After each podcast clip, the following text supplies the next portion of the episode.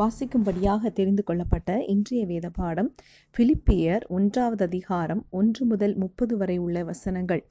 இயேசு கிறிஸ்துவின் ஊழியக்காரராகிய பவுலும் தீமோத்தேயும் பிலிப்பு பட்டணத்தில் கிறிஸ்து இயேசுவுக்குள்ளான பரிசுத்தவான்கள் அனைவருக்கும், கண்காணிகளுக்கும், உதவிக்காரருக்கும் எழுதுகிறதாவது: நம்முடைய பிதாவாகிய தேவனாலும் கர்த்தராகிய இயேசு கிறிஸ்துவினாலும் உங்களுக்கு கிருபையும் சமாதானமும் உண்டாவதாக.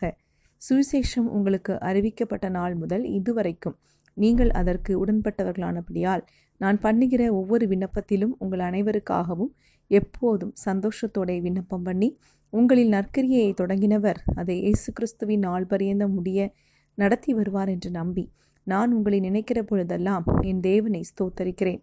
என் கட்டுகளிலும் நான் சுவிசேஷத்திற்காக உத்தரவு சொல்லி அதை திடப்படுத்தி வருகிறதிலும் நீங்கள் அனைவரும் எனக்கு அளிக்கப்பட்ட கிருபையில் பங்குள்ளவர்களானதால் உங்களை என் இருதயத்தில் தரித்து கொண்டிருக்கிறபடினே படியினாலே உங்கள் எல்லாரையும் குறித்து நான் இப்படி நினைக்கிறது எனக்கு தகுதியாயிருக்கிறது. இயேசு கிறிஸ்துவின் உருக்கமான அன்பிலே உங்கள் எல்லார் மேலும் எவ்வளவோ வாஞ்சியாயிருக்கிறேன் என்பதற்கு தேவனே எனக்கு சாட்சி. மேலும் உத்தமமானவைகளை நீங்கள் ஒப்புக்கொள்ளத்தக்கதாக உங்கள் அன்பானது அறிவிலும் எல்லா உணர்விலும் இன்னும் அதிகம் அதிகமாய் பெருகவும் தேவனுக்கு மகிமையும் துதியும் உண்டாகும்படி இயேசு கிறிஸ்துவினால் வருகிற நீதியின் கனிகளால் நிறைந்தவர்களாகி நீங்கள் கிறிஸ்துவின் நாளுக்கென்று துப்புரவானவர்களும் இடரலற்றவர்களுமாய் இருக்கவும் வேண்டுதல் செய்கிறேன். சகோதரரே, எனக்கு சம்பவித்தவைகள் சுவிசேஷம் பிரபலமாகும்படிக்கு ஏதுவாயிற்றென்று நீங்கள் அறிய மனதாயிருக்கிறேன்.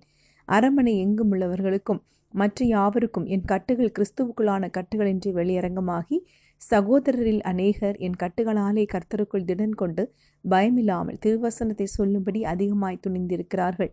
சிலர் பொறாமையினாலும் விரோதத்தினாலும் சிலர் நல் மனதினாலும் கிறிஸ்துவை பிரசங்கிக்கிறார்கள்.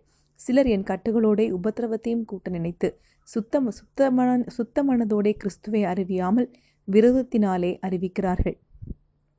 சுவிசேஷத்திற்காக நான் உத்தரவு சொல்ல ஏற்படுத்தப்பட்டவன் என்று அறிந்து சிலர் அன்பினாலே அறிவிக்கிறார்கள். இதனால் என்ன?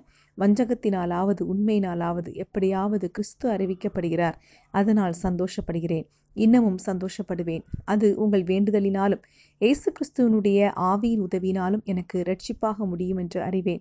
நான் ஒன்றிலும் வெட்கப்பட்டு போகாமல் எப்பொழுதும் போல் இப்பொழுதும் மிகுந்த தைரியத்தோட ஜீவனாலாகிலும் சாவினாலாகிலும் கிறிஸ்து என் சரீரத்தினாலே மகிமைப்படுவார் என்று எனக்கு உண்டாயிருக்கிற வாஞ்சைக்கும் நம்பிக்கைக்கும் தக்கதாய் அப்படி முடியும்.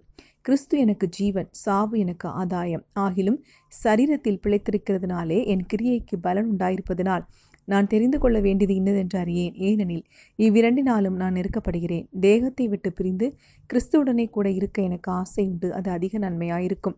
அப்படி இருந்தும் நான் சரீரத்தில் தரித்திருப்பது உங்களுக்கு அதிக அவசியம். இந்த நிச்சயத்தை கொண்டிருந்து நான் மறுபடியும் உங்களிடத்தில் வருகிறதினால் என்னை குறித்து உங்களுடைய மகிழ்ச்சி கிறிஸ்து இயேசுவுக்குள் பெருகும்படிக்கு உங்கள் விசுவாசத்தின் வர்த்தனைக்காகவும் சந்தோஷத்துக்காகவும் நான் பிழைத்து உங்கள் அனைவரோடும் கூட இருப்பேன் என்று அறிந்திருக்கிறேன்.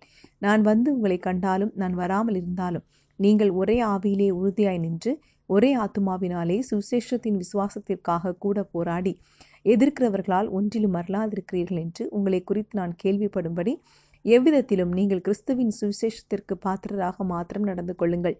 நீங்கள் மறலாதிருக்கிறது அவர்கள் கெட்டு போகிறதற்கும் நீங்கள் ரட்சிக்கப்படுகிறதற்கும் அத்தாட்சியாயிருக்கிறது. இதுவும் தேவனுடைய செயலே. ஏனெனில் கிறிஸ்துவனிடத்தில் விசுவாசிக்கிறதற்கு மாத்திரமல்ல, அவர் நிமித்தமாக பாடுபடுகிறதற்கும் உங்களுக்கு அருளப்பட்டிருக்கிறது. நீங்கள் என்னிடத்திலே கண்டதும் எனக்கு உண்டென்று இப்பொழுது கேள்விப்படுகிறதுமான போராட்டமே உங்களுக்கும் உண்டு. ஆமென். கிறிஸ்துவுக்குள் மிகவும் பிரியமானவர்களே, இன்றைக்கு நம்முடைய சிந்தனைக்காக நாம் எடுத்துக்கொண்ட வசனம் பிலிப்பியர் ஒன்றாவது அதிகாரம் இருபதாவது வசனம். நான் ஒன்றிலும் வெட்கப்பட்டு போகாமல் எப்பொழுதும் போல இப்பொழுதும் மிகுந்த தைரியத்தோடே ஜீவனாலாகிலும் சாவினாலாகிலும் கிறிஸ்து என் சரீரத்தினாலே மகிமைப்படுவார் என்று எனக்கு உண்டாயிருக்கிற வாஞ்சைக்கும் நம்பிக்கைக்கும் தக்கதாய் அப்படி முடியும். நம்முடைய கிறிஸ்தவ வாழ்க்கை சிலுவையின் அனுபவத்தை பொறுத்ததாகும். அனுதினமும் சிலுவையை எடுத்துக்கொண்டு சந்தோஷத்தோடு இயேசுவை பின்பற்றுகிறவர்களாக நாம் காணப்பட வேண்டும். இந்த பிலிப்பியர் நிருபம் நிருபம் அந்த சபையில் உள்ள சகோதரர்கள் பவுலோடு கூட சேர்ந்து ஊழியத்தில் உதவி செய்வது செய்ததும் ஜெபத்திலும் பண உதவியிலும் அவரை தாங்கினதும் அதே போல சுவிசேஷம் பரவ உதவி செய்த செய்தவர்களுக்குமாக பவுல் எழுதின ஒரு நிருபமாகும். இது ஒரு நன்றி செலுத்தும் கடிதமாக காணப்படுகிறது. இந்த நன்றி செலுத்துகிற கடிதத்தில் அவர்களை உற்சாகப்படுத்தும் விதமாக பவுல் எழுதியிருக்கிறார். மரணமாகிலும் ஜீவனானாயிலும் கிறிஸ்துவுக்குள் கிடைக்கும் சந்தோஷத்தை விளக்கி அவர்களுக்கு எழுதினார். ஒவ்வொரு கிறிஸ்தவனுடைய வாழ்க்கையிலும் தேவனால் நடத்தப்பட்டு புது வாழ்விற்காக தயார்படுத்தப்பட வேண்டும். கிறிஸ்து நமக்குள் நற்கிரியையை செய்ய தொடங்கியிருக்கிறார். இதைதான் பிலிப்பியர் ஒன்று ஐந்தாவது வசனத்தில், உங்களில் நற்கிரியை தொடங்கினவர் அதை இயேசு கிறிஸ்துவின் நாள் பரியந்தம் முடிய நடத்தி வருவார் என்று நம்பி என்று வாசிக்கிறோம். அதே போல ஒன்று குருந்தியர் பதினைந்து நாற்பத்தி ஐந்தாவது வசனத்தில், அந்தபடியே முந்தின மனுஷனாகிய ஆதாம் ஜீவாத்மாவானான் என்று எழுதியிருக்கிறது. பிந்தின ஆதாம் உயிர்ப்பிக்கிற ஆவியானார் என்று பார்க்கிறோம். நமக்குள் புதிய மனுஷனை அவர் உருவாக்கினார். இது உலகத்திலிருந்து பரலோகத்திற்காக மறுரூபப்படுத்துகிறதாயிருக்கிறது. எனவே மெதுவாக பூமிக்குரிய காரியங்கள் எடுக்கப்பட்டு நம்மிலிருந்து நீக்கப்பட்டு பரலோக காரியங்கள், பரலோகத்தை குறித்ததான சிந்தனைகள் நம்மில் வந்து அது நம்மை உருவாக்குகிறது. இது பரலோகத்திற்காக செய்யப்படுகிற பரலோக மறுரூபப்படுத்துதல் ஆகும். இதில் வேதனைகளும் போராட்டங்களும் உண்டு. இது சிலுவை பாட்டின் ஒரு பகுதியாகும். சிலுவைக்கு மாத்திரமே பழைய மனுஷனை எடுத்து மாற்ற முடியும். இதன் அழகான பகுதி என்பது இந்த பாடுகளும் நமக்கு மகிழ்வாக சந்தோஷமாக மாறும். எனவே நாம் இதை புரிந்து கொண்டவர்களாக நம்மை மறுரூபப்படுத்துகிற செயலுக்கு நாம் சந்தோஷத்தோடே நாம் விட்டு கொடுக்க வேண்டும் என்பது மிகவும் முக்கியமான ஒரு காரியமாகும். அதே போல மரணமானாலும் ஜீவனானாலும் கிறிஸ்துவுக்குள் நாம் நிலைத்திருக்கவும் முடியும். பிலிப்பியர் ஒன்று இருபத்தி ஒன்றாவது வசனத்தை நாம் வாசிக்கும் போது, கிறிஸ்து எனக்கு ஜீவன், சாவு எனக்கு ஆதாயம் என்று வாசிக்கிறோம். நம்முடைய வாழ்வில் இந்த நிலைக்கு நம்மால் எவ்வாறு செல்ல முடியும்? உண்மையான கிறிஸ்தவனாக சிலுவையை எடுத்துக்கொண்டு நடப்பவனுக்கு மாத்திரமே இவ்வாறு செய்ய முடியும், இவ்வாறு சொல்லவும் முடியும். உலகத்தின் செயல்களுக்கு விடை சொல்லிவிட்டு பரலோக காரியங்களை சிந்தித்து கொண்டே இருப்போம். உலகத்தின் காரியங்கள் பெரிதாக தோன்றாது. ஏனென்றால் கிறிஸ்துவின் நம் அன்பு நம்முடைய உள்ளத்தில் நம்மை நெருக்கி ஏவிக்கொண்டே இருக்கும். பிலிப்பியர் ஒன்று இருபத்தி மூன்றில், ஏனெனில் இவ்விரண்டினாலும் நான் நெருக்கப்படுகிறேன், தேகத்தை விட்டு பிரிந்து கிறிஸ்துவுடனே கூட இருக்க எனக்கு ஆசை உண்டு, அது அதிக நன்மையாயிருக்கும் என்று பவுல் எழுதியிருக்கிறார். இந்த வாஞ்சை பவுலுக்கு எவ்வாறு வந்ததென்றால் கிறிஸ்துவின் மேலிருந்த அந்த அன்புதான் இதற்கு மிகுந்த காரணம். நிறைய தேவ ஊழியர்கள், நமக்கு முன்பாக வாழ்ந்தவர்கள், பழைய காலங்களில் வாழ்ந்த பக்தர்கள், தேவனுக்காக ஜீவனை கொடுத்த இரத்த சாட்சிகளுடைய வாழ்க்கையை நாம் எடுத்து பார்க்கும்போது அவர்கள் விசுவாசத்தோடு தேவனுக்காக வைராக்கியமுள்ளவர்களாய் காணப்பட்டார்கள்.